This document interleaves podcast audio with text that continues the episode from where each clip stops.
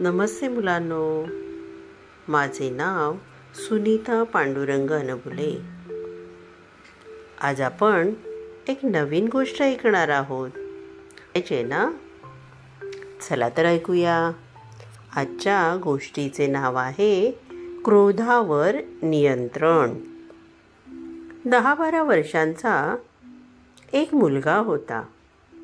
लहानपणापासूनच खूप हट्टी आणि संतापी होता.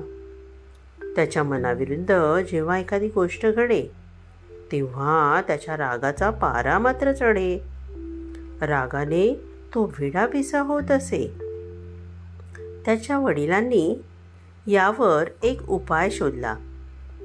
वडील बाजारात गेले आणि येताना त्याच्यासाठी खिळे घेऊन आले. मुलाने विचारले बाबा हे खिळे कशासाठी? वडील म्हणाले अरे तुला जेव्हा कधी राग येईल ना तेव्हा यातील एक खिळा घे आणि समोरच्या झाडावर ठोक. खिळे आणलेल्या पहिल्या दिवशी मुलाला खूप राग आला. त्याने एकूण तीस खिळे झाडाला ठोकले. असेच तो प्रत्येक वेळी करत होता.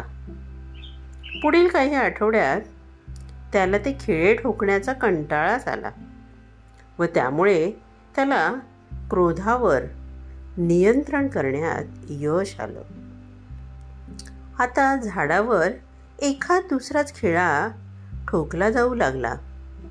हळूहळू त्याच्या हे लक्षात आलं की झाडाला खिळे ठोकण्याऐवजी आपल्या रागावर नियंत्रण करणे कधीही सोपे.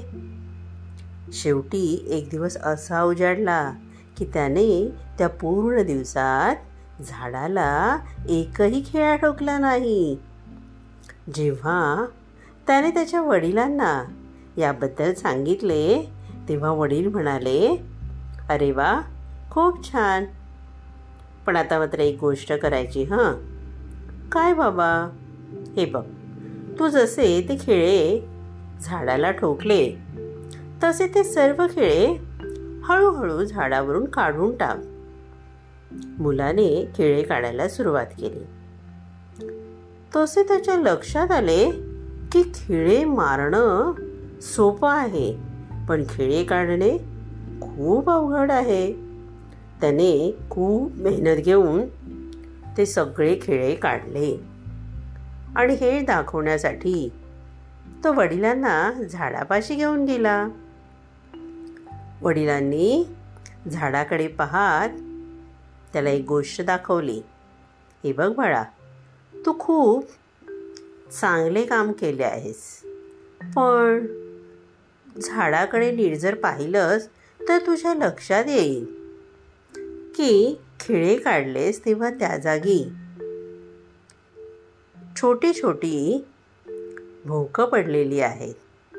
बघ आणि त्यामुळे हे सुंदर झाड तुझ्या रागामुळे किती खराब करून टाकले आहेस? तू जेव्हा जेव्हा रागावत होतास तेव्हा त्याचा परिणाम बिचारे या झाडाला भोगावा लागत होता. तसंच आपल्या वागण्याचंही असतं बाळा. आपण जेव्हा रागात येतो तेव्हा आपल्या रागाचे दुष्परिणाम समोरच्याच्या मनावर होतात. शस्त्राने जेवढे घाव होणार नाहीत तेवढे जास्त वार रागाच्या भरात माणूस समोरच्यावर करतो.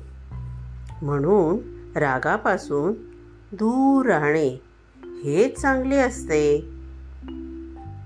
गोष्टीचं सार म्हणजेच तात्पर्य बघा.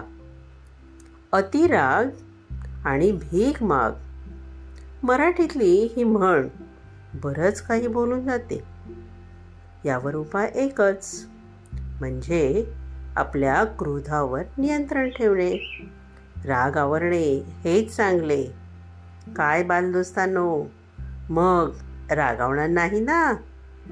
नमस्ते.